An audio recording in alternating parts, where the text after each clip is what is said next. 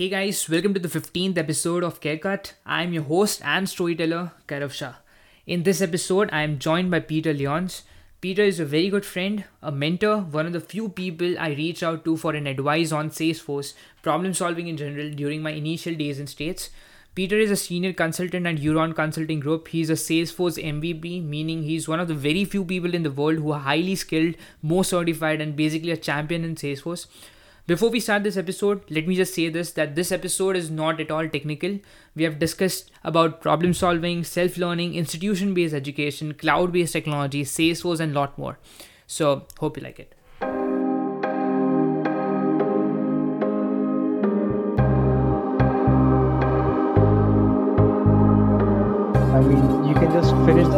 Start watching. I right think. I have to say That was one of the points that exception by Christopher. escalated my interest in the response. And then, you know, you also And this is CareCut. CareCut. My deceptively small tumbler. You'd think this thing is massive, but it really only holds like 14 ounces of liquid. Yeah, you should keep about it. I mean, initially I used to have some small glass, but yeah, I got dehydrated. Just like doing some work. So I usually have like timer set. There is an app, so which reminds me to drink water once in a while. Because yeah, my, my actually skins get teared up, you know, if I don't drink water. Because like back in India, where I was used to live in Mumbai, it was very humid climate, so I needed that amount of water initially, but now I'm used to it. Yeah, so I uh the meat chores, you know, it's like um eating, sleeping, shaving, you know, taking out the trash. Oh, it's all just stuff that distracts me from what I really enjoy, which is solving riddles and buildings. And if it's not particularly challenging, I, I usually don't like it. So one thing I'm working on for one of my clients currently, like obviously I can't say who the client is, but I can talk a little bit about the build.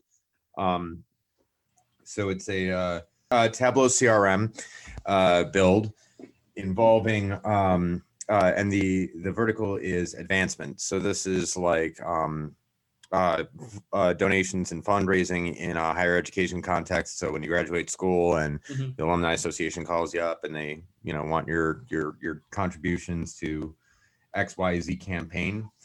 That's what we're working on. So one thing we have to build is just a master data set of constituents and it also needs to be at grain. So Mhm. there's university, then campus, then school, uh, college, department, major con- uh, major uh, program, major concentration, all of these different grains. So at the university wide level, you have one row. At the campus wide level, you have one row for any campus where you've ever received a degree, a degree or made a contribution. And then this is true all the way down. And so, um, you know, it's a really complex data model, and I'm I'm really happy with how the build is turning out um, because the idea was like like historically I would have built these all as different data sets, and then it occurred to me that I could have this multi-grain data set, um, and it's delicious. I would say this data set is probably the single most complex data set I've ever constructed, and I'm thrilled to bits with it. I'm just having an absolute blast. How, how do you process map it? I mean, for, for me, usually it's just like sitting down with a pen and a paper and just like writing and mapping it down because every everyone has a different you know way to do that but when it comes to like such big data sets how they link with each other so how do you begin start start with Oh. the wrong way. I do it in my brain. 100% in my brain. I I I found that I'm a for one thing I'm a really bad note taker because mm-hmm. in my life I just never really took notes. And then when I got into consulting, yeah I, I I started trying to take a lot of notes and stuff. Um, and I found that I could be either engaged in what my client was telling me, or I could be engaged in transcribing what the client was saying. And then even when I did take really when I took really detailed notes, I found that I was separated from the solution and I couldn't think about how to solve that problem. I was just, you know, cataloging dictation. And then then I also found I never went back and read the notes. So and like nobody was reading my notes if they asked me to send them out afterwards. Mhm.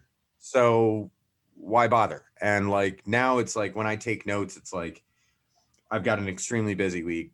I'll just, you know, I'll have like a bullet list and a notepad of just Exactly, like these are the things that I need to get done this week so they don't slip through the cracks. But in general, no, I don't really take notes. I just build the whole thing in my head and then, you know, crap it out in the data flow editor and say, oh, well, did that work? Mhm. Um, and usually if there's any kind of process mapping involved, it's it's for client facing documentation.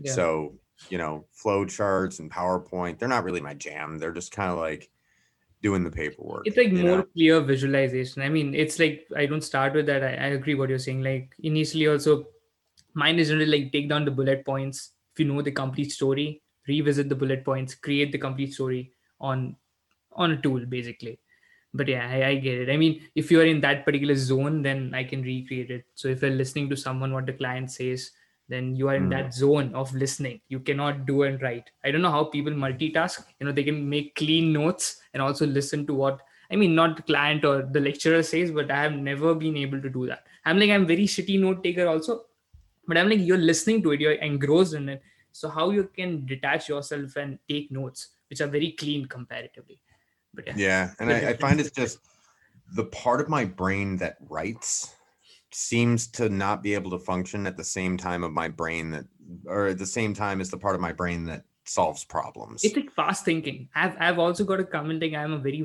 fast speaker because when i'm thinking very fast i speak also very fast so i've Yeah. got my I, I talk to Yeah, I talk my way too colleagues fast telling me, what did, you, what did you just say? But initially, I thought like it's my accent. They said it's not your accent. Just speak slow. You're saying it correctly, but just speak slow. I'm like, okay, yeah, I'm saying it's very very fast because when I heard my own voice on the podcast, like few of the episode, I'm like, I'm speaking very very fast. So I just usually Well- myself and speak. Yeah. I I did some telemarketing in my youth, and I had a really good uh, instructor. Um, and so I can talk really fast and get the point across as quickly as I need to if I'm Yeah. trying to knowledge transfer and I've got somebody who's really fluid on the topic. Mhm. But a good telemarketer should be speaking in a calm, neutral voice at approximately 120 words per minute.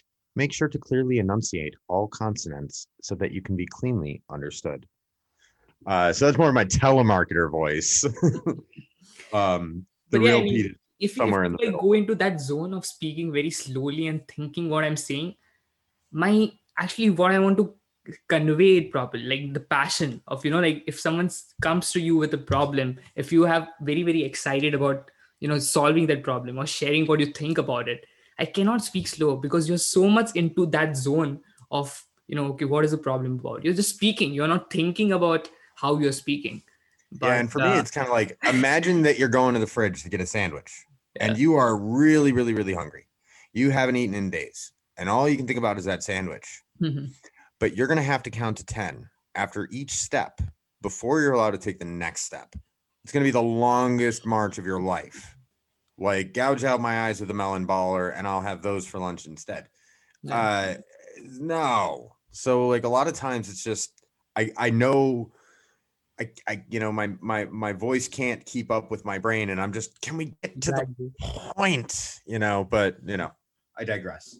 uh coming i will let me just reframe the question which we spoke about last time in the first question so like you have i mean just tell me about your journey so far like right. how has it been uh basically uh, this this time we'll do a five minute story as well So, because So just just for context, we Yeah. met last week. There was some Yeah. technical difficulties. This was our first question. I spent almost 45 minutes answering it. Don't feel we like have that we have that but uh, but yeah we have that but it's- it's fine to do it again Instead, we'll do we'll do kind of the quicker synopsis because it's a bit um it's a bit of a diatribe. Uh, so uh, I have learned a ton from failure, uh, and I've also learned a lot about uh, vanity and ego, um, and and how destructive they can be uh, when you let them get out of hand. And so there's this old hip hop song from the late '90s, early 2000s that. Uh, uh, the quote that comes to mind is uh, I used to wear my ego as a sweater, but now it's a cape that follows me throughout the atmosphere. So when I was young, I was very ego driven because I didn't, you know, I was I was clever, but I didn't really have anything to to stand on to take pride in. I didn't have any accomplishments. Yeah. Um, I just had a whole lot of potential, and it, and it's like people would say to me, "Oh, you have so much potential," and it was like it was embittering because it was always in the context of "and you're squandering it."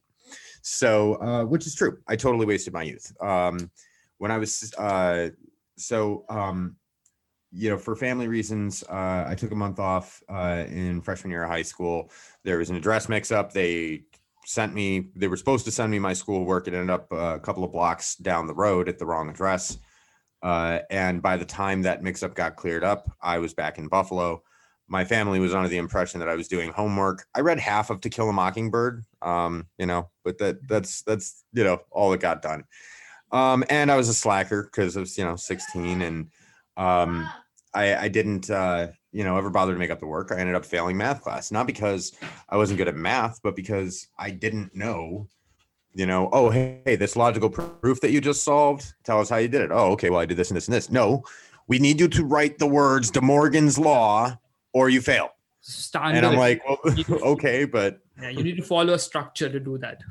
yeah, and it was really it came down to vocabulary a lot of a lot of times, like like the logical proofs and everything. It was like, Mhm. oh, just get me get to the point. So I ended up taking taking summer school because that would have been a real embarrassment for me to be to be held back in math um because it was something that just came so naturally to me um and so i took it in summer school and six week pro- six week program you know a couple hours a day boom get it done and i ended up getting a perfect score on the math 2 exam uh the odds at the time were about 1 out of 8000 so i was like this is awesome and i was always frustrated with how slow the educational process was in public schools and they make all sorts of accommodations if you're at one end of the curve if you're at the other end of the curve, they're just kind of like, get wrecked, deal with it. Yeah. Um, so it wasn't working for me. And I went to my math teacher in the beginning of my junior year of high school. I'm 16 at this point. Um, and I, I said to the teacher, um, I'll make you a deal. I'll take the book home. You tell me what the test is going to be on, when the test is going to be, and I will come to class. I'll take the test. I'll ace your test every time. And if my scores ever drop below 95, I will be the best student you've ever seen in here, diligent front row every day. And I'm not just going to go play hooky. I will go down to the library or uh, you know a study hall or wherever. I'm not off the radar. You can even assign projects to me with what I should be doing with this time. But I swear, if I have to sit through two plus two every day for the for a month before you're ready to test me on two plus two, this ain't gonna work. Yeah. She said, Well, that sounds like a great idea, but if I did that, I'd lose my job. So no. Um, and I got similar responses from my other teachers. I tried to argue with my uh, US history teacher that uh, because I did not have the right to vote, I therefore had not engaged in John Locke's social contract. Therefore, by uh, forcing me to do homework, that was comparable to taxing people who don't have a vote, which is by definition tyrannical and therefore not in line with democracy. And so I wasn't going to do his homework. And he said, That's an excellent argument. Thank you for doing the reading. But, uh, you know, if that's really what he's like, there's one subtle piece that you missed. My classroom is not a democracy, it's a dictatorship. You are here because you are compelled by law to be here. Therefore, I am uh, within my rights to require you to do homework. So, and I met with similar resistance from other teachers, and I was just like, ah, screw it, I'm out of here. And all you bullies that have been picking on me in 10 years, you're going to be scrubbing my toilets. Well, where was I 10 you- years? when you think back at all this like of this experiences do you think that you were uh, i mean you are very young so that's the reason it's like usual tendency of a teenager to say that back. And you made sense to some extent. So how do you see that? I mean all those experiences during the school. Were you too much of you know want to get out of the schooling system or you really really bothered by you know? Yeah, it, I mean, in hindsight, um, I was on the right track, but what I needed was uh, I needed discipline, I needed focus, and I needed needed someone to knock my ego down a few pegs. Um, I did it to myself, but it took a decade of wasting my life.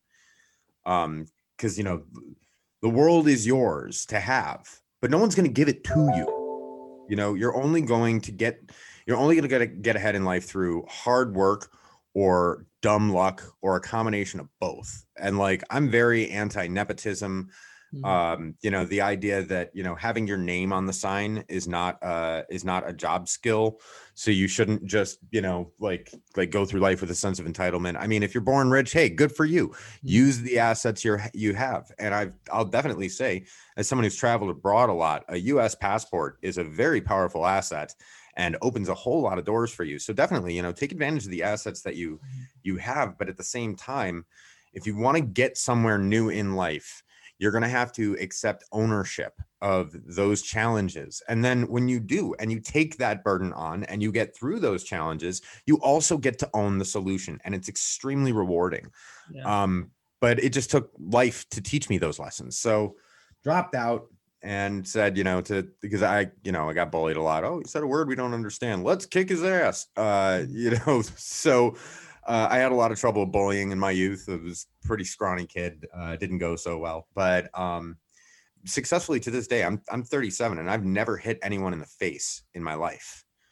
But I've also been in a ton of fights, and I've also won a couple of them. So without um, without fighting.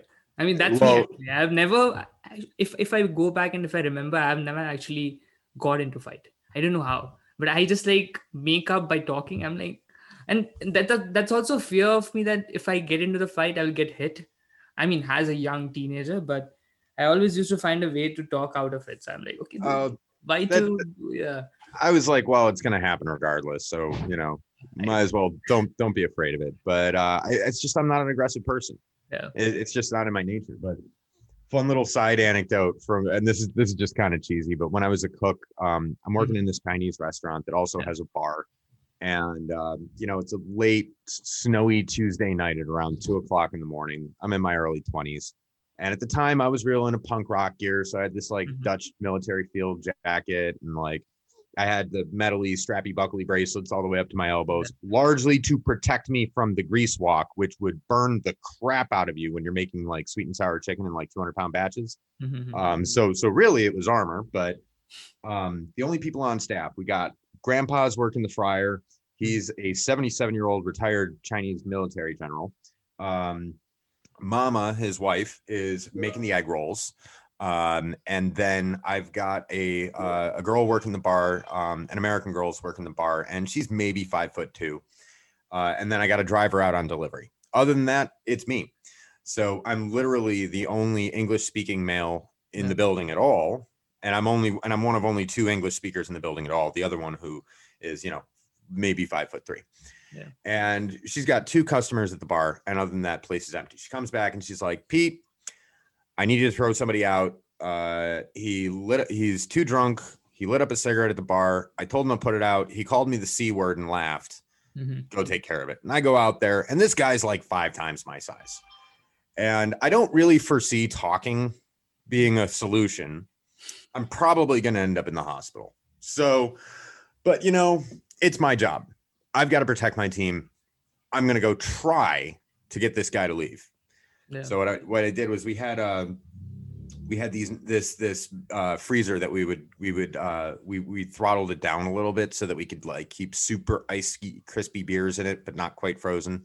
Yeah. So I grabbed a bottle of Bat Blue and at this point my my iron paw my my my my uh kitchen calluses were as strong as they ever were because I was actively working the line and working fryers and stuff and just constantly burning the crap out of my hands. So um, I grabbed I grabbed a ice cold bottle of Labatt Blue and I chugged it on down because I was pretty sure that I was going to be going to the hospital or at least that I was going to get the crap kicked out of me. I was seriously expecting that this guy was going to jaw me. And you know, because sure enough, he's smoking a cigarette right Yeah, at I the mean, bar. He's got the drunk, muscle shirt. Yeah, exactly. Yeah, he, he's got a muscle shirt on. He clearly looks like he's scrappy. And so I chugged the bottle of Labatt Blue and I set it down on the counter and I wiped my hands down the side of it. I walk over. He doesn't even notice me. I, re- I, I, I, I, I stand right in front of him. He's laughing with his buddy. He looks over at me and I go, and I put his cigarette out with my fingers. Okay. And, and I just go, get out. And he's like, Yeah. I'm leaving. I'm leaving. I'm like, you're right, you're leaving. Pay your tab. There's the door. And he looks at it and, and his buddy goes, I'm not with him. I'm like, I don't care. You're done too. Bar's closed. Bye, guys. And like, there's like little chunks of ash stuck to my finger. And it, it- it was between like just having decent calluses and the frosty glass gave me just enough of an edge that I was able to do that and keep a straight face. But I totally had a horrible blister the next day. And as they're walking away, I'm like shaking and ready to crap myself. So sometimes a good bluff works too. I got my GED like within a couple of weeks of leaving high school and having your GED at 16 is pretty cool. It means you can go to college, but um it stops being cool when you're 18 and your class graduates with regular diplomas and then they go off to college and you're still just farting around. Um, so moved out at 17, uh, moved back at like 21 for a year. Um, tried going to college for a minute, screwed that up too. Turned the turned the school paper into a tabloid. Uh, that was fun. But uh, then I got to be 26. Now we're we're at that 10 year point later, and uh, the guy I worked for, the the chef, was like a complete bully, and you know had a drug problem, and I, I was basically he would have been a bully to me if I was in high school, and, and I remember it was like mm. around Valentine's Day that year that he he just came in extremely hungover and he he threw up all over the bathroom, and I had to go clean it up. Yeah. And I'm like, wait a minute, it's been 10 years, and I'm scrubbing his toilet. Where did where did I go wrong? This is not, this is exactly the opposite of what I was expecting. But it was abundantly clear that it was me and it was my fault and that it was my failure and I had to own it. You know, you crap the bed, now deal with it. So around that same time, uh, I was living in, in in this house with like eight other guys. Uh, we called it megahertz because the uh, the house number was two eight six, um, but it was like an upper lower unit that we shared as as just one big place. Mhm. and uh, one of my roommates uh, he was really good with linux. He had a ton of computer hardware um, and you know he got sick of me constantly wanting to borrow his laptop to like go on facebook and youtube and stuff Yeah. uh, I, I'm I'm a recovered Facebook user. I I don't I, I only use social media to promote my my Salesforce content. Um, you know, and occasionally yell at Delta Airlines. Uh, but other than that, I keep it clean. But yeah, so um, uh, so he built me a computer um, that had half a gig of DDR one back when they just called it DDR yeah. like you know PC 133 RAM, uh, and you know it had a 20 gig hard drive. Uh, he put uh, Ubuntu 10.4 on it, so the April 2010 release of Ubuntu. Uh, it was slow. It was garbage. It didn't have a front panel, so when you wanted to turn it on, you had to like jump the pins with a screwdriver to start it. like legit, three screws holding the whole thing together. I swear. Um, Yeah. and when you get a free computer like this, it does not include a tech support plan or a training manual. You're going to have to learn. Now, if you want to just, you know, YouTubes and Facebook and surf the web, you can do that just fine with with Ubuntu. It's it's a really great entry level, you know, user friendly, Yeah. non technical Linux system, and it's free and it's open source, and I love that. But you want to do even slightly more than that, you're going to have to do some learning. Like, let's say, for example, you want to play play StarCraft or Minecraft. Mhm. You're going to have to figure it out. But you Minecraft, I think, Were you were you fond of computers before that? I mean, because this is No. pre-internet time, right? So this is My- like first time you see uh something and you just like jump into my it. my Gmail status was hates computers. it just never occurred to me. Um, Yeah. you know, because uh, that that, but then I, I started tinkering with it, and I found very quickly like not only did I I was I good at it, but I really really really liked doing it, and I loved that like rush of accomplishment instead of like, you know, oh I am the spirit of failure, watch me yawn. Yeah. Uh, it was like everything I touch turns to fix. I can fix anything um you know and at the time i actually have this great picture because I, I had a blue mohawk at the time so i got this picture where i'm like mm, you know Yeah. uh, and i st- i still use it for the occasional uh for the occasional thing but i um so um i started fishing computers out of the trash about six months later i did my first custom build uh that was cobalt it was all slick it had like analog gauges for like, like temp and fan speeds and such yeah. um, I love that rig. Um, and then you know I started building custom rigs for other people. I I start like I I one time you know I've I've got a couple of successes with literally baking video cards in my oven to reflow solder damage. I did data recovery. I did nice. you name it. Uh, I I donated so many machines, and then you know, but eventually, like you know, after a couple of years of doing this, like I'm like, all right, well, I seem to have hit something right about here. I can't see it. Oh, what's it called? Oh, glass ceiling. Yeah, that's what it is. And I couldn't really break through it. Um, and my best year, I did four grand on the side. You know, just charging ten bucks for laptop tune-ups. computers. Oh nice. Yeah, but I mean, I I charged the minimum necessary to maintain professional distance because if it's free, people walk all over you. Gotcha. Um, and free is a hard sale too. But, 2009 10.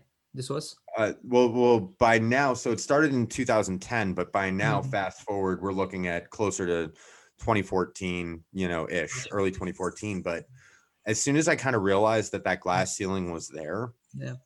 everything went dry, and I I couldn't, you know, I couldn't find anybody who needed work to save my life, and the bills are piling up, and I, I really relied on that like supplemental income to. uh uh, I really relied on that supplemental income to to kind of like bolster things up. Um, and if you hear a, a bell in the back, that's my cats. Um, but I I really you know I I, I was like getting extremely frustrated and extremely uh, bitter about it. And um, normally I I I tend to kind of yada yada over this part because I don't like to force feed other people my faith or uh, but there's definitely kind of a faith component to this. So um I, I i like to tell people i'm spiritual not religious but my dad by contrast Mhm. he's he's a real bible thumper like deacon at his church kind of religious Yeah. um and and has been my whole life so like you can read three words from the new testament and he will be able to tell you the chapter and the verse and then finish the entire chapter um like he literally has memorized the entire new testament. Um so you know i'm over at, at his house having dinner and you know he always likes to say a little prayer before we go and i'm just like okay i'll humor you but he asks me you know does anybody have anything they want to offer up? And uh you know I, it's the first time he's asked me that in years. And i'm just like yeah i do. I want a computer job. And like i almost got a little choked up saying it. And it wasn't until i said it out loud like that that i realized just how badly it was hurting me to know that like oh you have so much potential but if i had applied myself back then maybe i could have done something with it. And instead now it's like i'm going it, it, imagine like you go to the arcade and the video game is flashing game over but you can walk around you can go to all the different rooms there's no bad guys the puzzles have all been solved and there's not even music playing and like that's that's your life. Yeah. game over so but you're still here. Hang out. It's groovy. Enjoy enjoy that those decades and decades of mediocrity. Um and and it, it was really just bothering the crap out of me. And then i went home and uh it was almost like like a prayer had been answered because my roommate says to me oh hey guess what? I got a computer job. And i'm like i meant i meant me not him. I mean good for him but i meant me. But sure enough the next day like floodgates open. So my kid sister calls me uh she's at the local library and she's like pete there's monitors here. And i'm like oh please elaborate because that means nothing to me. Uh turns out that uh hsbc tower uh hsbc had moved out of their buffalo headquarters and had donated uh, an entire pallet of uh monitors to this library. So it was like 40 something monitors. They're 17 inch flat panels. Yeah. they're worth about 40 bucks. Um you know she's I, I call the library and the lady's like yeah if you take a couple i'll cut you a deal and if you take them all you can name your price. And i'm like $10 a unit. And she's like done. I probably should have named a lower price. Mind you And this, three days time you have already quit your working job as a cook, right? Has no at this at this point i i am still a cook and i've transitioned to the uh, i i had become the baker because uh, I was sick of working with, you know, I was sick of working the line. I mean, the chef at that time, uh, he's still there. He's been there about 10 years. Uh, Ristorante Lombardo, Mhm. brilliant chef, excellent mentor, great friend, Yeah. uh, hilarious sense of humor. Um, and, you know, uh, really, really did his best to try and mentor me, but I, I was on a completely different path. Um, and, and so I'm coming home and I'm doing my, my hobby business, but, you know, again, it had dried up a little bit. And so, uh, I didn't know how I was going to pay for these monitors. Um, my rent was due in three days. Um, so I, uh, I called up this guy on Craigslist who kind of did the same thing as me. And I'm like, well, what do you think I should do? Cause we had, we had never talked, but I saw his ads. Yeah. Um, and he's like, well, what I, he's like, what I would do is I would buy them all and I'd flip them one by one. Cause you've seen my site or you've seen my, my posts, you know, I charge 40 bucks for those. So if you're picking them up for 10, that's a really good deal. Uh, and I said, well, you know, I don't have the storage. I don't have the upfront investment. I had called some friends and said, you know, hey, anybody want to like throw down and and you and we'll split the profits if you invest and it's my source and I'll do the work. Yeah. And they're like, well, you know, no, I'm not giving you 400 bucks. Yeah. But whatevs. Um, so uh, I said to him, well, you know, I don't have the the space. I finally just cleared out the the last hundred towers that got donated to me that I just finished. Like I I got as many of them as uh, good homes as I could, and the rest got uh, uh, properly recycled. Um, so nothing nothing ended up in landfills. You know, made a couple hundred bucks off of the off of the the scrap value of it, but my roommate has told me if he steps on one more screw, if I fill up the living room, like we could, we didn't even have furniture. There, there's just computers everywhere. It's like, you know, I, like there's there's RAM in the sock pile, there's socks in the RAM pile. This is just not best practice. So I'm like, no, I, I think my roommate's at a breaking point. I I can't house them and I can't I can't finance them. And he's like, well, how about this? You buy him for 10, sell him to me for 20. We both double up. I'm like, okay. So I gamble my rent, go down to the library. Uh, I've actually got a picture of, of, of the monitor sitting outside the library too. Uh, they had to open it up after hours for me because of you know my work schedule and it's just like one of the board of trustee members who uh, comes and he lets me in. I sign a piece of paper. I hand him my rent. Uh, I go out. uh, You know, we wheel the pallet outside, and he's like, "Bye," and we cut them open. they are scratched to heck. Whoever packed them had no idea what they were doing, and they had not been properly, uh, you know, packed for storage. Yeah. And I'm like, "This is my nightmare. This is why you don't gamble your rent." Yeah. But proceed. Keep staying the course until you are actually dead in the water. Because right now, I don't know what's going to happen. So me and my kid sister, we load them up into my mom's uh, Camry. Mhm. We drive them out to the falls, uh, or most of the way to Niagara Falls. It's along the Niagara River. Yeah. And uh, we get there, and he's like, "Well, you know," and I, I told him right up front, I'm like, "Look, I this is outside of my control, and if the deal's off, I completely understand." And he's like, "Well, I flip these to telemarketing call centers. They they spin up. I I sell them the units, then they close down. I buy them back at half price, restore them, and do the same thing for the next shop that moves in. Uh, they're they're getting a, a real steal on the rigs that I build for them. So it's function, not aesthetics. As long as there is no interference to performance, I don't care. He tosses me a dirty rag and a bottle of Windex. He says, clean them up as best as you can Yeah. bring them in five at a time. I, I test them, I power them on, I leave them on for about 30 seconds. I, I, I Google the word sandwich. And if I get a sandwich, we move on to the next unit. Um, was the external broken? I mean, what, what was no, no, but this, the screens had visible scratches on them. I see. But when you, but what I didn't realize was that when you power them up, you can't see that. So as long as they didn't, as long as they weren't damaged in a way that affected their Mhm. usability, yeah. you know, like broken pixels or a gouge that, you know, is, is Mhm. obstructing the view, yeah. He's like, that's fine. So uh, he only actually failed one. It was the one that my kid sister decided was a good idea. The very first one she grabbed, she, she grabbed it by the corner and like jammed her thumb like right here, Mhm. you know? And so there was a visible spider crack on it. And I'm like, other than that, they all passed. So I flipped the monitors, gambled my rent, doubled my money, went home, and like nearly threw up. I was so stressed out. Like, This is all via telemarketing. Like, so you got them for 10 bucks, you fix them. No, up. I- yeah, yeah, and and then he's selling them to telemarketers. Um, and so, uh, but the floodgates opened. Uh, you know, I, I I started booking three weeks in advance when somebody wanted a laptop tune up because I just had too many. Um, and like I got a. how, how did uh, they reach you out then? I mean, you you had like separate business going going on at this point. How did someone reach you out? Like, okay, you know what? Oh, Hundred was like percent word of mouth. word of mouth. Hundred percent word of mouth. Tell your friends. Send them my way. Yeah. And if you do good quality work at an affordable price with like honest, reliable advice, Yeah. That that that word will spread. Now, do I think that's going to get very far in consulting? Not so much. Okay, it's a big world. You got to get some advertising out there. But Yeah. for what I was doing, it was definitely enough. Um, and then I uh, I I became the the IT admin at the Grant Street Neighborhood Center. So there's an organization called Push, uh, People United for Sustainable Housing here in Buffalo. I see. And at the time, they had an arrangement with Erie County. Um, basically, what they do is they buy abandoned lots, they build uh, low cost, energy efficient homes, and uh, help give them to families in need. Uh, so, really great mission. Yeah. Um, and they they had a uh, they had an arrangement with the city of Buffalo that uh, they were able to rent an abandoned library for one dollar a month, including gas and electric and everything, in exchange, they had to do community outreach. So this was the Grant Street Neighborhood Center, and one of its features was a computer lab.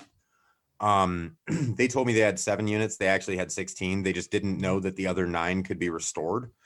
Uh, the total cost to them in materials was uh you know they I, I did make them buy a 32 gig thumb drive because i put a copy of clonezilla on there this is how you refresh these computers back to their perfect state uh dell computing uh they were generous enough to give us the the the the boot media to get everything restored and wiped like everything was a nuts nuts and like the stuff these kids were doing very not appropriate so we definitely put some uh, parental controls on those machines to keep kids away from websites that kids shouldn't even know exist. Um, I assume that you know where I'm going. Uh, so uh, eventually, I, I and quite deliberately, uh, tr- I trained them. Uh, I trained myself into obsolescence. I found uh, someone among their their team who had an aptitude and uh, a- an intellectual curiosity, and I basically trained him to replace me so that they could not be dependent on me and instead could rely on their own skill sets. Nice. Um, and that actually finished up uh, right as I entered the Salesforce ecosystem. And so to to bring everything back full circle, like I mentioned, my roommate he got that computer job. Well, about six months later, you know, um, and I, I never know what he's doing in there on on these calls, and they're talking about this code stuff that I don't understand, and I don't think I could learn, but. Uh, you know, I've got I, I I had somebody come o- come over who who wanted a custom computer, and they were just obsessed that it that it needs to have xyz feature and i'm like no you're just, you're going about it wrong the way that you do it is we start by understanding what is your budget and what are your needs and can your budget meet your needs? Okay well it looks like mm-hmm. you have a misalignment because you have a budget like this and you want to do all of this. Well maybe you need to scale it down a bit and mm-hmm. realign your focus. Okay so now that we've okay we've expanded the budget a little bit we've we've pulled the scope in a little bit now it seems to be more aligned. Now it's just percentages. We we figure out okay, based on your needs, we're going to throw this percent of the budget at the graphics card, this percent at, the, at that, and then it's just a matter of of knowing the actual mm-hmm. specs on the parts. And we went through and in about an hour and a half, we had his build all ready to go. Then he put in his credit card number, had all the stuff shipped to me. I built the build. Um, and then basically I charged uh, whatever the total cost for new materials is. 10% of that was my fee and anywhere that I can save you, like, oh, here, I'll give you a uh, this used uh, uh, DVD drive for five bucks, so that you don't have to buy one for twenty five. Yeah. Um, and then you know, I, I sent him out the door, and and my roommate's like, "You're you're a consultant," and I'm like, "What? What's a consultant?" And he's like, "That guy that you were just building that thing for, you were consulting him." I'm like, "Well, I called the session a consultation." He's like, "And you called him your client." He's like, you provide advisory services around best practices. I'm like, what are these buzzwords? No, I build computers. What are you talking about? He's like, he's like, well, I write code, but I'm a consultant first. I think you need to meet my boss. Do you do by the way, do you know what I do for a living? And and and I'm like, you talk on the phone about things I don't understand. And sometimes when you're not feeling lazy, you go to the office and do it there. And he's like, uh, no, so it's called Salesforce. And I'm like, dude, we've been through this. I don't want to sell anything. He's like, no, no, that's what everybody thinks.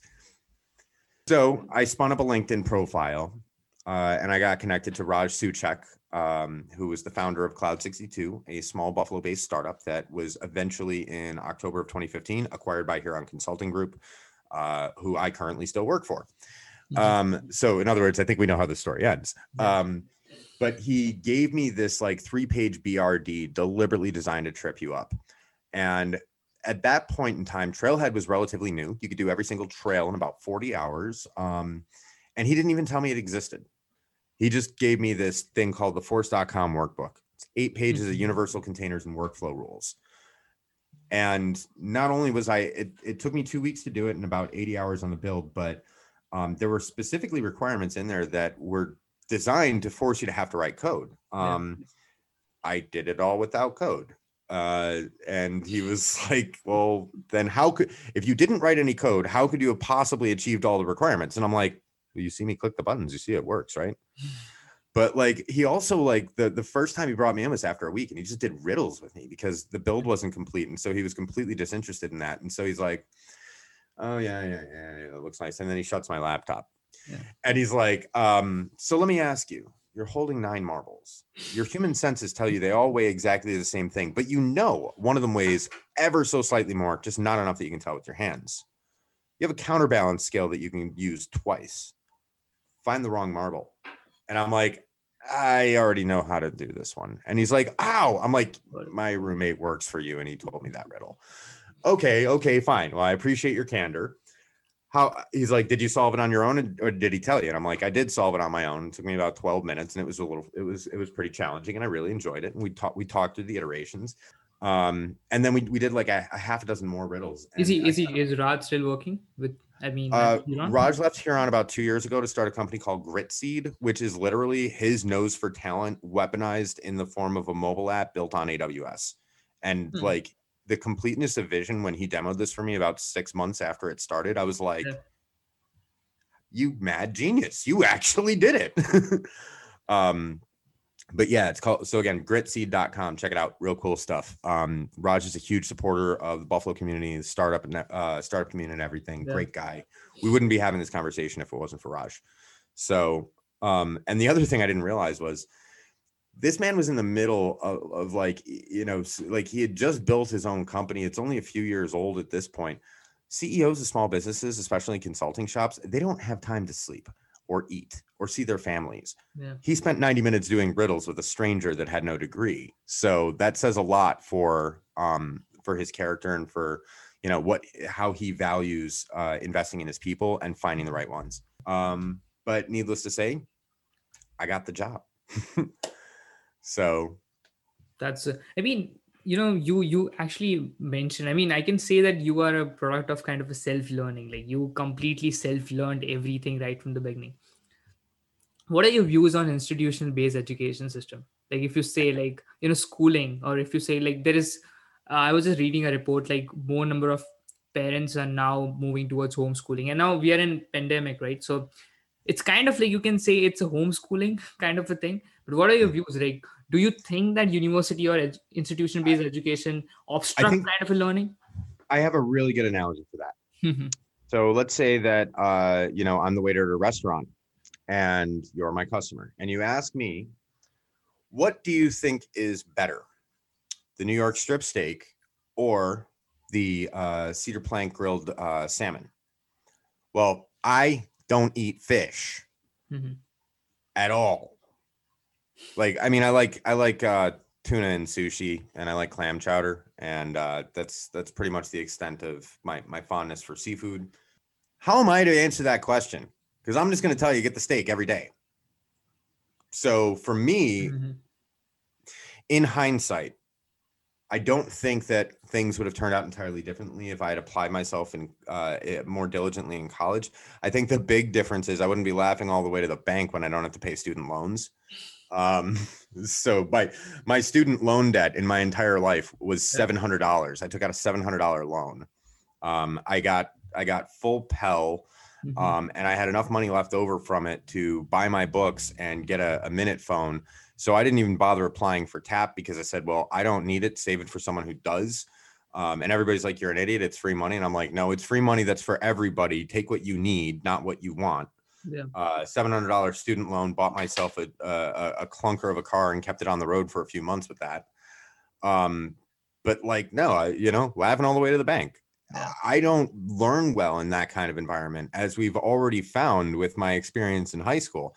So if if you if you if you did good in high school, then maybe you're going to do good in college. But if you butt heads with the teachers and you're just like, you know, maybe it's not right for you. But I can't say enough that education in whatever form it takes is critical. You can't just walk in and know nothing and expect the job to get done. Yeah. I will say that there is a benefit in the structure and learning reasonable like to to to subject yourself to righteous authorities. Um i for a long time pushed back at any authority um on the grounds that it was an authority. But what i realized was through subjugation to a righteous authority like we can build systems of structure and order. So for example i subordinate myself to my clients so that i can deliver on their needs and improve their business And ultimately, we do a lot of work in higher ed and healthcare. So the way I look at it, it's not even just my customer who pays my rent, it's their customers yeah. the young, the sick, the old, those in need. So it's kind of a it's kind of a moral imperative for me to deliver mm-hmm. the best value to my clients that I can so that they, they they can help to keep their costs manageable and they don't have some consultant just padding the hours and laughing laughing about it, you know. Oh yeah, yeah. You should have, you know, so I try to be very surgical in my builds and I try to be efficient, you know. And again, this comes through a, a- an understanding of the importance of authority. Like I also have this this kind of philosophy of of just anti uh anti uh, legislative bloat. Like law um there's uh there's a, a, a Bible quote, laws for the lawless. And this is by somebody who professed more laws into the Bible than anybody else combined. A little bit hypocritical there. Just Mhm. Not not saying Paul, uh, you know, isn't my favorite uh, among them, but you know, the idea is that that laws for uh, laws are for the lawless. Um, and for a long time, I was trying to come up with a philo- philosophical theory to support that we did not, in fact, have need for law. But then uh, I realized that that law creates structures uh, and it create it it creates more possibilities than it restricts. Because you may think when I tell you there is a law, that I have reduced the number of choices that you have in the universe. And while that's technically true, I have also opened new avenues for you and new possibilities that previously did not exist. How? Example. Yeah. I've got my buddy the caveman, and we would like to play some chess. And I tell him the objective is to take my king. And so he comes over and he thumps me on the head, he takes the king. I win. Gotcha. So kind Oh, of uh, no. enabling more creative solutions. If you restrict, like limiting the Yeah. options, so find a way around, think outside the box. Those of exactly so by creating the rules of Mhm. chess where Yeah. each piece has a different set of rules by that govern its movement players must take turns pieces have uh you know they have they have this conceptual value where you know there have been so many permutations and so much study on the game of chess that we can assign point values to the pieces that are relatively equivalent i would venture to say that bishops are worth less in early game and worth more in end game but that just kind of convolutes things a little and that's my amateur opinion. I'm not that good at if, chess. if we if we select a particular i mean it's it's a game. We are talking about chess right? I mean it's a game. Your your final thing is to win the game of chess. That's that's your final thing. You want to reach there so you'll find a way around. When it comes to education i mean i've always thought about this like there is a difference between education and learning right? Oh Both- absolutely. both are actually reaching the same destination but a completely different way of reaching the destination. So yeah in, in terms of that uh, if i ask you like you know at the end what you're doing you are you're problem solving. You're when you go out in the business in the real world or corporate life you're actually solving real world problems. So taking a route of experiential based learning versus taking a route of institution based learning it doesn't make any sense because you have actually you know i guess followed that experiential based journey and it was Well, much more you Yeah. get something different out of them. And again, this is speaking from the perspective of somebody who has very little experience in Mhm. the, the the proper educational world. You know, I got 23 credits from a community college, and it took me three semesters to do that. it was not So in- there- your inability of learning right it was your Yeah. inability of sticking to the system or the process well, I mean, it wasn't that. It was also things like, you know, hey, I'm a bio major, but what am I doing? I'm taking philosophy, and I took a course on like how to design blueprints for injection plastic molding uh, dies. And the reason why I took that course is because one, it sounded really interesting, and two, it was a 300 level course that nobody bothered to put any prereqs on. So uh, I was just kind of being cheeky. Um, that and it was at uh, ECC North Campus, and there Mhm. was an apple tree that uh, in previous semesters I had learned was like Yeah. no nobody wants to eat apples from a tree. Like, ew, ew, you're taking food from nature. Ugh, there's no plastic, you know. So like, it was just me and this old janitor would like just pick that tree clean. So I deliberately wanted to have it, even though I was going to city campus mostly. I wanted to have at least one class at North Campus so that I could eat the apples. Um, the things that motivate me, you know. Yeah. But um, to to bring it to I, I do love my analogies and to to have an analogy that that's that's actually from my real life experiences that that kind of contrasts that uh, on the job learning versus you know uh, institutional learning Mhm. if you had two candidates hired in in the restaurant one of them had uh, two years of, of culinary experience and one of, the, of of culinary school, and one of them had two years on the line. I'll tell you how they're going to size up. First, I would take I'll take two years of culinary or two years of line over two years of culinary any day. I'll put one year of line against two years of culinary, but the culinary, he's going to know every recipe under the book. He's going to know the proper procedures for absolutely everything. He's going to understand best practice from step one to step uh, to Yeah. step 50. His knife skills are going to be terrible. He's going to have absolutely no calluses and he's not going and he's not going to recognize the fact that occasionally he's going to have to work 16 hour days without breaks. Um, he's going to complain that it's too hot but he will be an excellent leader. You can tell him go and uh, go and schedule all the dishwashers, tell them what they need to do, and make sure that they're properly trained up. He's going to be able to take care of all of that just like that because he's already trained in how to do it.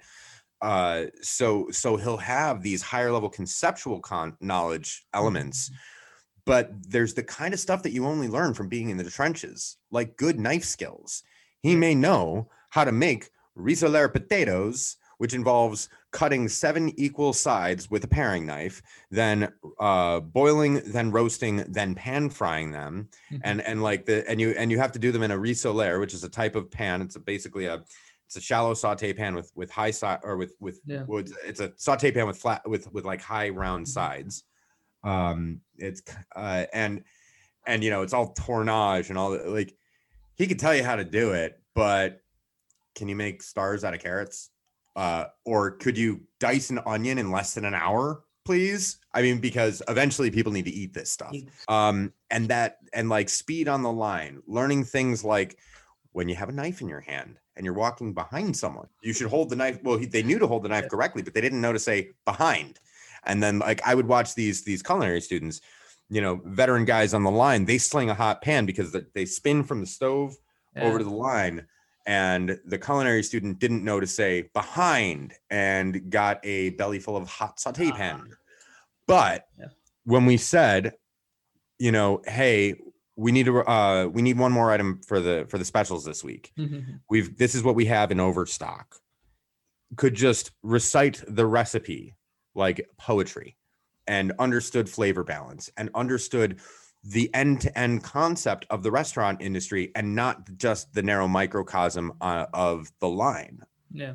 so to bring it back i recently finished uh, teaching a uh, admin certification prep course at D'Youville College, Mhm. and I have years and years and years of teaching people in an on-the-job context, zero Yeah. experience teaching in a classroom context. Mhm. And one thing I realized was, oh, I definitely did something backwards. So in, a, in the context of the line, if you need to teach somebody how to make an omelet, you start by saying, okay, here's the pan, warm it up. Here's the eggs, da, da, da, get this stuff sauteing and boom, boom, boom, and boom, in, ding the bell.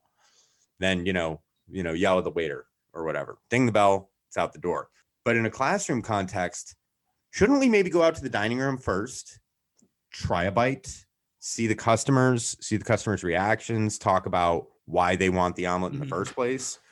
And there and and it was because like we were teaching them about you know how to build custom fields without having shown a demo of as an end user this is how i interact with salesforce and this Ah. is the business need behind it and so we were teaching them how to drive we were teaching them how to They build the car the reason, the why behind. Yeah. It yeah just- and i so i think i think there's definitely value Mhm. in institutional learning, but you learn faster on the job, you learn harder on the job, but you learn much narrower. Yeah.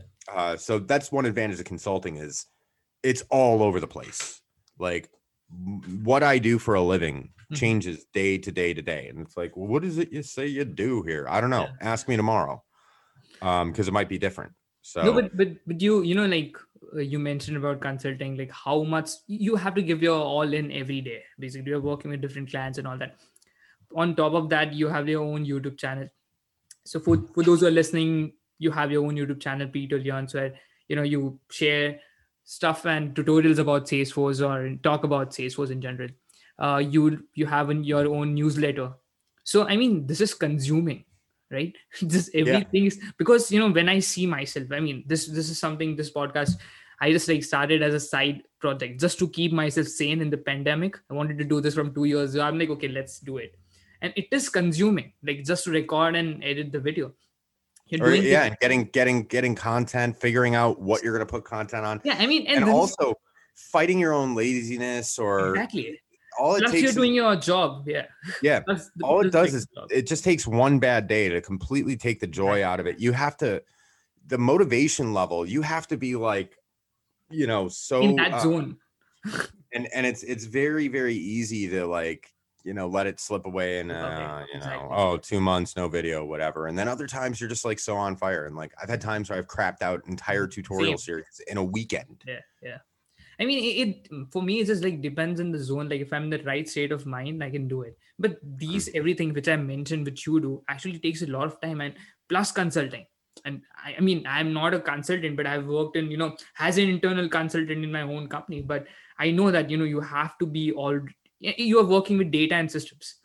it's already been very very clustered, but so it's kind of a creative outlet. So how do you regularly do that? I mean, is it is this something that you decided one day? Okay, you know what? Every day I'm going to put out two videos every week or three newsletter articles every week. How, how do you decide, or is this like um in the flow? Well, part of it is um, I'm a bit of an obsessive maniac. Uh, so again, as someone who wasted a decade of his life, and don't get me wrong, those Yeah. were like some of the most fun years I've ever had. Um, I, I I met my girl of, of 10 years during that window, Yeah. so I wouldn't give any of this up. But uh, at the same time, I realized there was a lot of ground to make up. So um, one of my teammates, Ryan Gudis, absolutely brilliant, one of the best developers I've ever worked with, Mhm. um, you know, he was 22 years old when I was 32 years old and starting, Yeah. and he just completely smoked me in every single possible class of, of of measurement when it came to Salesforce. yeah. Even after six months, even after a year, because he was still continuing to grow as I was trying to catch up. Mhm. But I had an advantage. Ryan would only work until the task was done Okay. so uh, you know by putting in the extra time i'm making up for lost ground because i have to yeah. like right that wrong of, of all that waste and so i just don't take my foot off the gas um you know to the and and and my girl gets so frustrated with the the, the time i invest into it and i'm i'm really blessed to have a, a supportive and tolerant family uh or tolerant enough um you know so i just i put in like the time to it you also you got to bring it with the passion Mhm.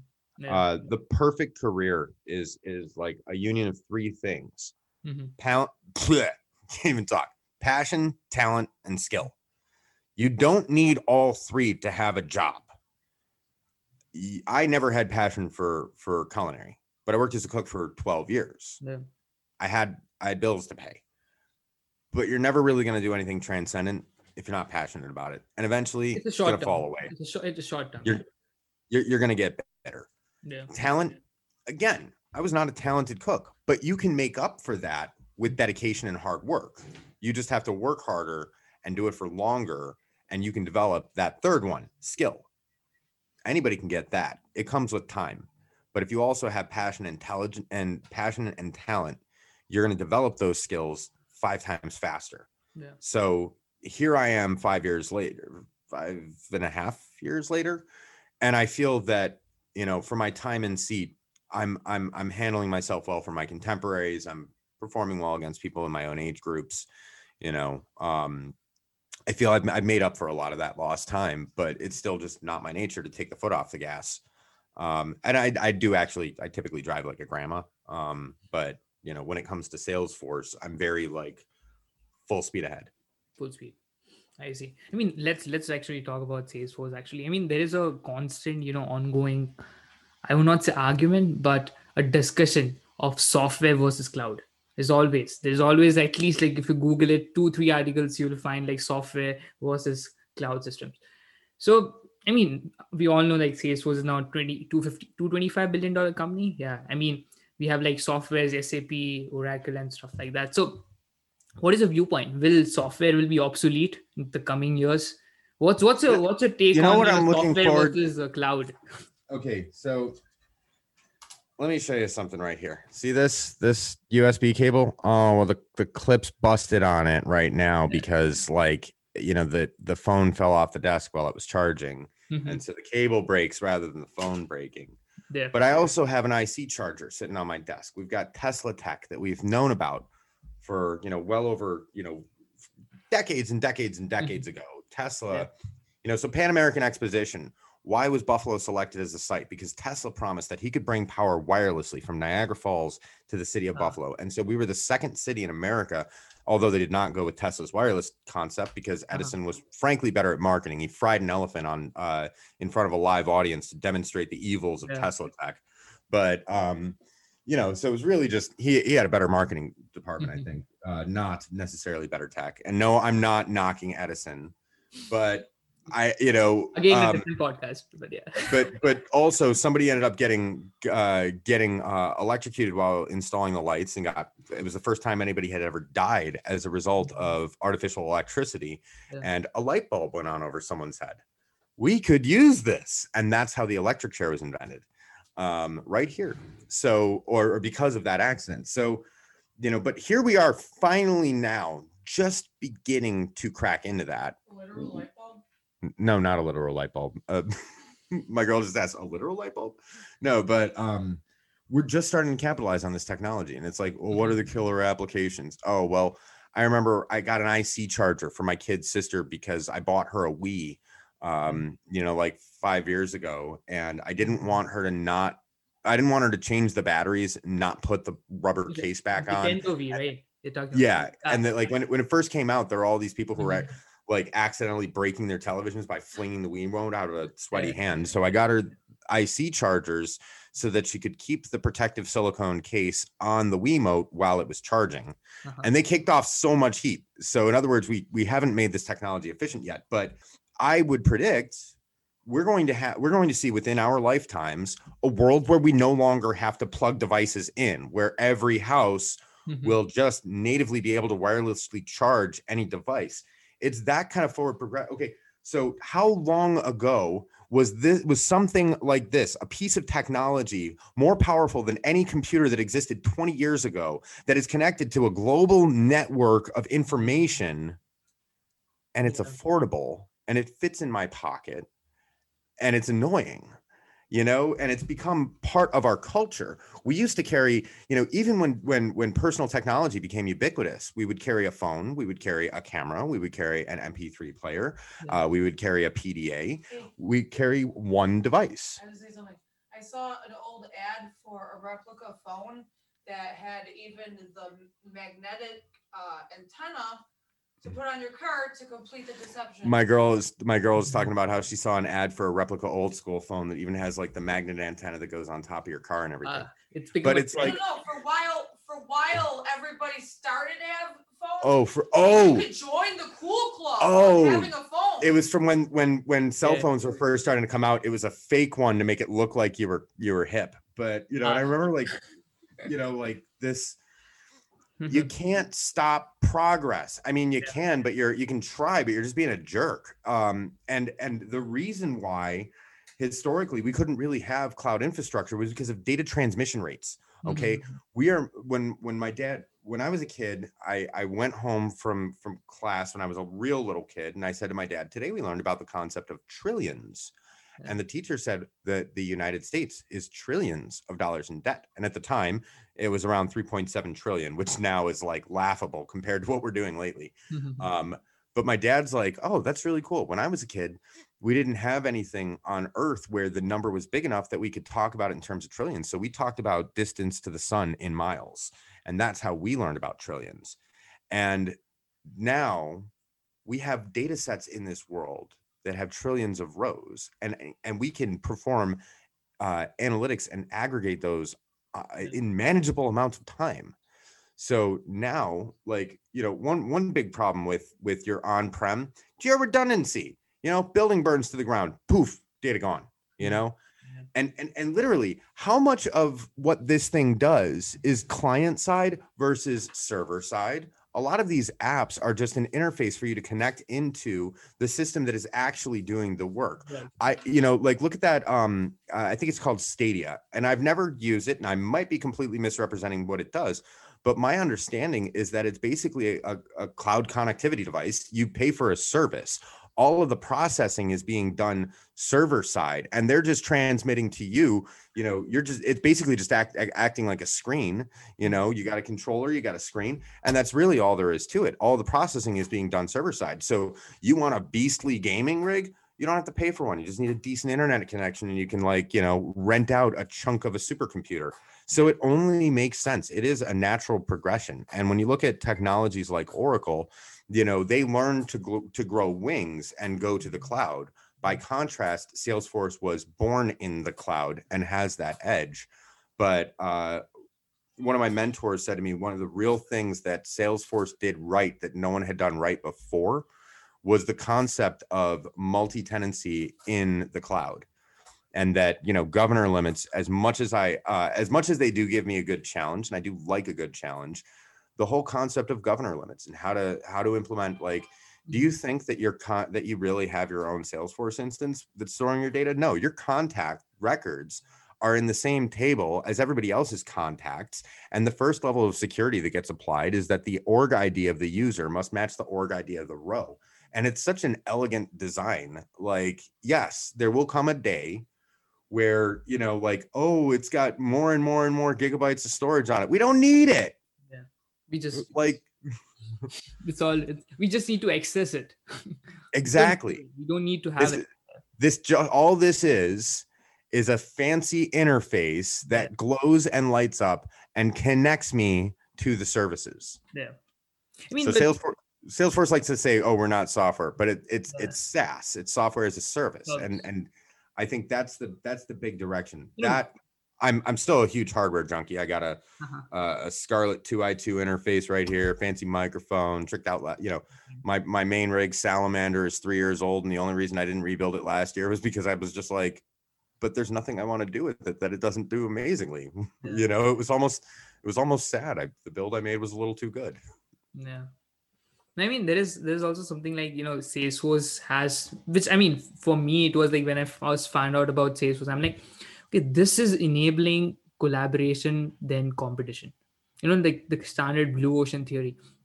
Like if I see if I have a software or if I have a product, I will be competing with several other different products. but if I'm like, I mean, you, you have an app actually in store. You have like, I mean, you are a direct competitor to salesforce okay you can wo- merge with me and you can we can work together that's such a beautiful this thing to do i mean just like standard collaboration versus competition kind of an analogy. But uh, but yeah you have been to dream dreamforce right? How how's Yeah, that? So- uh, so for the, for I- those for those who are I- listening i'm just like gonna give the context. So dreamforce is a annual salesforce conference event i would say which happens Yeah, Uh, it's the largest tech conference in the world. Uh, it takes place for a week in typically Q4. Uh, this year, uh, regrettably, will be remote, but typically draws in approximately 175,000 attendees.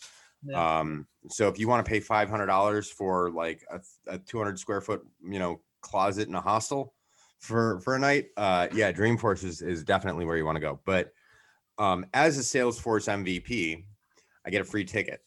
Um, but normally that's, I that's think the golden jacket, right? I mean, is is this no, something you have no, the golden golden hoodie and MVP are two different things. Ah, Um, they're they're they're two different uh, they're two different words for two different reasons. There's very little overlap between the two, uh, although there are a few people that have both. But um, the uh, yeah, so Dreamforce is their annual conference. Mhm. Um, you know, uh, so last year I believe there were three thousand uh, three thousand nine hundred and fifty ish presentations, all the way from the main keynote uh, that has speakers like you know Michelle Obama and uh, the the girl from I think Game of Thrones or something. And I, I don't watch television. I don't know. I mean, yeah. Um, but uh, I've been to I've been to Dreamforce uh, every year except my first year in consulting because I didn't know it was a thing. Um, after my first Dreamforce, I was like, how do I get myself back? And um, at my company, you only get to go to Dreamforce uh, if you meet one of two criteria. Are you either are you going to be the guy shaking million dollar hands, or are you going to be the one getting up in front of uh, in front of an audience and putting our name on stage? Um, and uh, I don't really fall into category one. So uh, I've in 2017 I started building the board game Risk in Salesforce as a Dreamforce submission, and then I suspended development when they just completely shot that one down. But I did end up getting a session, so I got my free pass because speakers get free passes, Mhm. um, and so MVPs also get free passes. Mhm. Um, but last year, what, last year I So, sorry, sorry to interrupt. What's the difference between like an MVP and uh, you know, uh, a B- The aw- the awesome admin award. Um, uh-huh. it it's it's basically like it, it it's almost like a lifetime achievement award. While the MVP program, uh, I have to get renewed annually. Um, Okay. and it's for community mentorship. It's for you know um, you have to give back something. You have to contribute back to the community, and Yeah, it's it's for what you do off the clock. Um, I actually, full disclosure, I don't really know how they pick uh, golden hoodie recipients or what the. Um, I just know that it looks really cool. I also know that it's reversible and it's a regular Trailblazer hoodie on the inside. But yeah, the uh, MVP program comes with a lot of perks. I also have my own personal Premier Support account, which nice. costs like I think costs like customers like forty or fifty thousand dollars a year, and I can just I can actually call Salesforce tech support and they pick up the phone, um, you know, which is which is it has come in handy a couple times. Um, but last year, um, I did I did uh, six sessions, like so six diff- different sessions, including the analytics keynote, which had like several thousand people physically in attendance, as well as a number of people watching, uh, uh, dialing into it um, and I had a- I actually had a talking part in that keynote. Um, the previous year, uh, I just got to carry up the giant, comically oversized cardboard check at the end, and everybody's like, "Oh, I bet they what you what." I bet I bet you wish they let the, you keep the check, and I'm like, well, actually, yeah, but I don't care about the money. It's just I want the cardboard check. Yeah. Like I don't want the money. I want the cardboard. Yeah. I have plenty. I, I don't. You know, money for me is not. Um, it should never be a goal. Mhm. Okay. Money is a tool and you shouldn't lust after it because it is a means to remove obstacles. And that's all it is. And that's how it should be used. Um, if you pursue money for its own gain and you succeed, that's kind of like when the dog tears open the bag of food and eats until it gets itself sick, Yeah. like, you know, Justin Bieber. there will be an end to it like how long can you run i mean if you just like go on be considering that particular thing as your you know i want this Yeah. money this thing I want to get past the obstacle. The money is the means to, you know, and sometimes money is the means to get past obstacles. it gives you more options actually it gives Yeah. you more options to Like, I'm certainly not going to turn it down, but it's not my goal. Yeah. Um, last couple of questions i've got this question you know when i posted about like okay i'm hosting you and over the period of time like since i started posting about you know salesforce a little bit on linkedin like all my juniors pretty much any any person i know any friend i know have reached me out with this question and i want you to answer that i guess you also might have received this question that you know it is do you do you are you not afraid of you know relying so much your so much on salesforce you know professionally like you you're relying your entire That is a- on Salesforce. that And is I'm a like, beautiful not." question. yeah i'm like you're not So- it's, it's more of a problem solving but but yeah please go ahead yeah So I can definitely see the the the the disconnect here. Um, so I tend to I tend to be a like a both feet in, both feet out kind of guy. I'm either full blast doing something or I'm not even talking about it. Mm-hmm. And you know, like I'm like that with video games. I'm like that with with with every interest that I have. I'm just very like full speed ahead, obsessive maniac kind of guy. And so initially when I came into the ecosystem, that first six months was absolute brutal. It was horrible. I wasn't getting any sleep. I lost weight. Um, you know, I was I, I was like going through a pound of Rolaids a week. It's nuts. And I desperately wanted to escape it. And I thought, well, what am I going to do? Go back to being a cook? And then when we got acquired, you know, after 10 months, we got acquired. And I was terrified because I don't like working for corporations. I like, you know, the I was afraid of it. I liked the idea that if there is a problem, the person whose name is on the check is down the hall, and that is the final line of authority, and I can go directly all the way to the top of the ladder. I have met the this uh, Jim Roth, CEO of Huron. We had lunch together. You know, um, I feel like if I emailed him, he might reply to me, but I haven't had a need to. Um, but I was afraid of that. Um, and when when Raj, you know, um, gave the announcement, I'm pleased to announce that uh, we've signed a, a definitive agreement to uh, be acquired by Huron Consulting Group.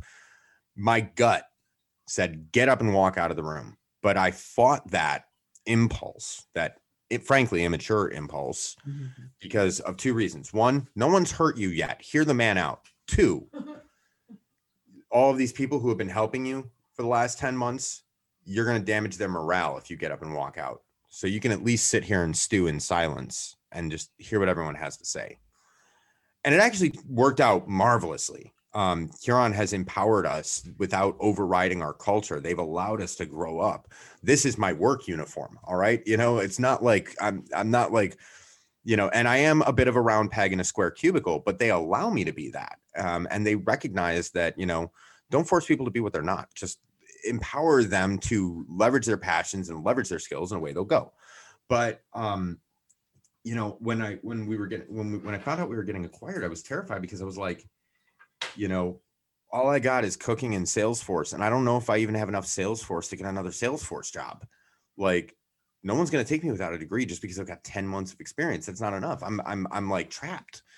But now I realize I'm not trapped. Thing that Salesforce has taught me is I don't even need Salesforce. Yeah. I understand how to solve problems.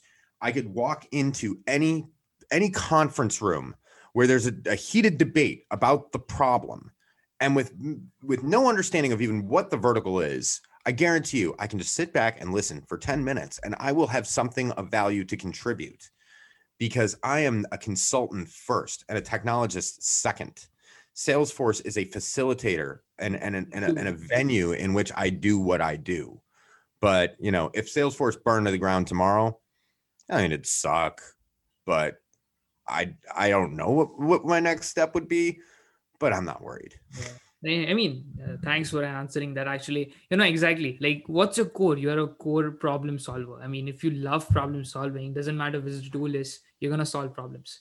And teaching I've, I've. I really like I really like training up the new hires and like I've got a, a lot of things I'm very particular about. For example, with flows, the lines must be crispy.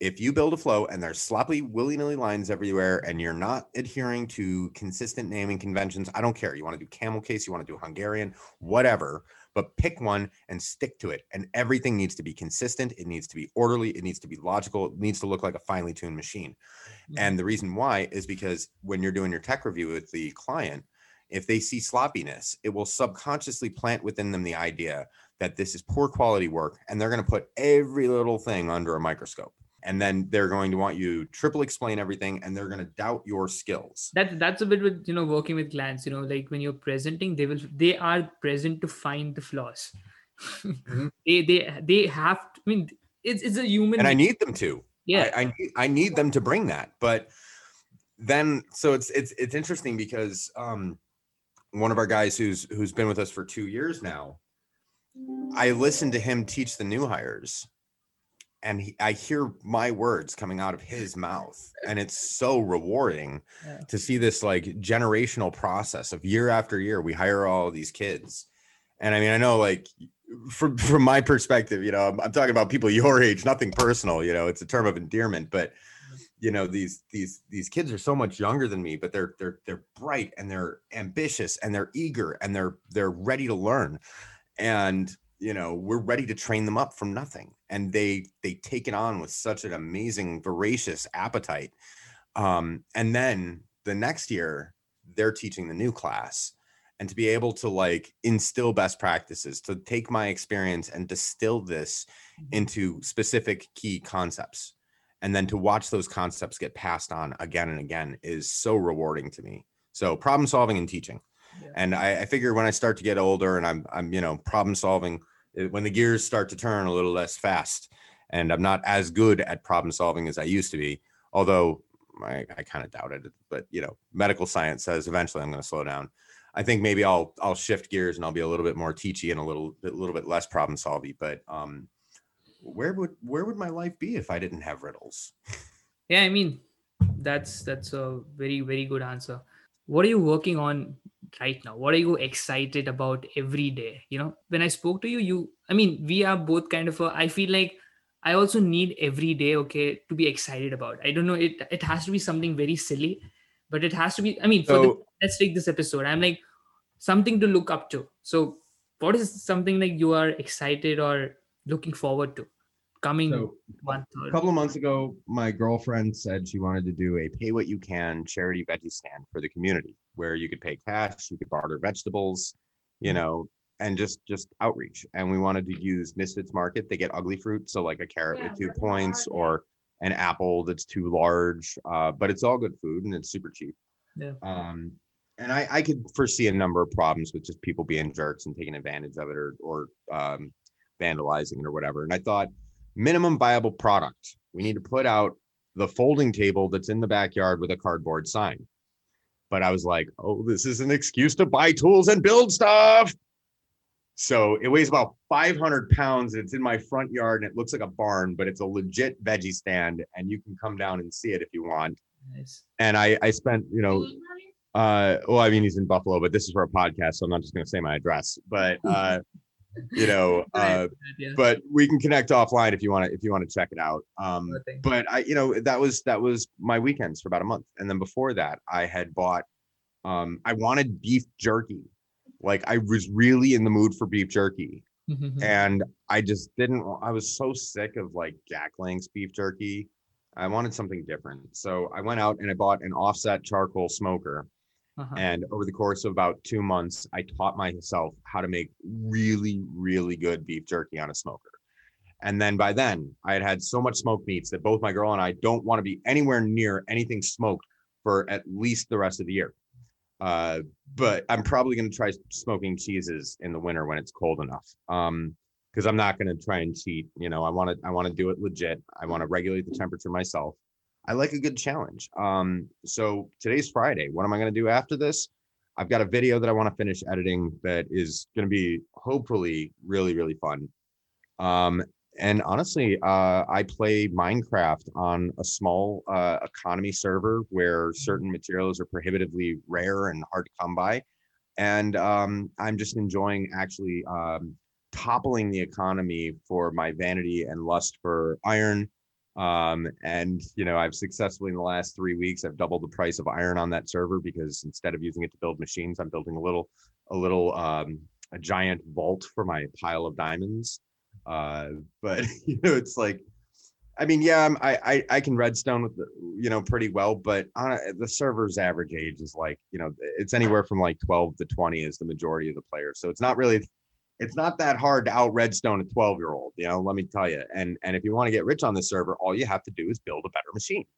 So that's that's a hobby that I, I spend time with um but you know i used to do all sorts of things like i i love to draw and paint and um i don't play any instruments but i write bad folk music because i'm pretty good at coming up with rhymes and puns off the top of my head. Um but really when i got into computers all of that just all of my creativity and all of my drive and all of my motivation got funneled to the head of a pen. And that was kind of how i got ahead. So you know i like puzzles. I like the games with world editors you know and i end up spending more time in the world editor than actually playing the real game. I love building systems of structure and and solutioning it out. So the whole thing with the veggie stand Mhm.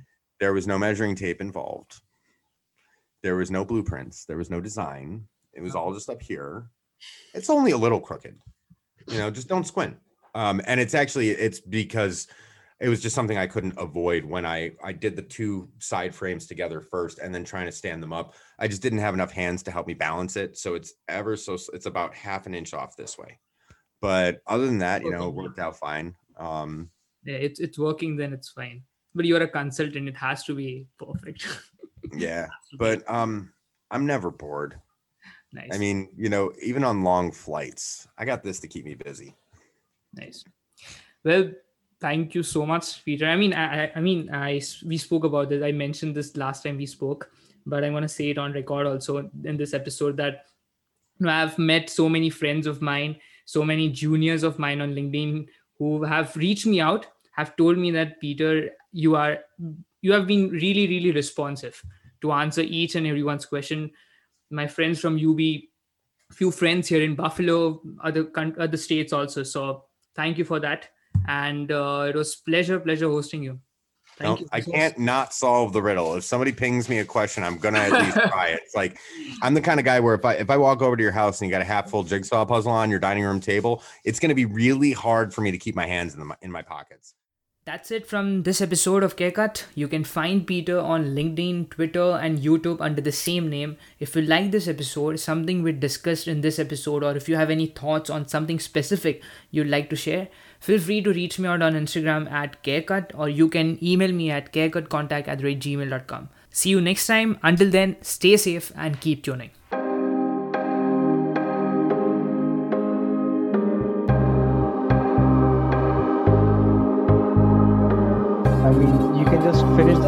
Start watching. I Rise think I have the- to say That was one of the points that Inception like this is escalation in the response thing and then you know I thought that And this is Carecut.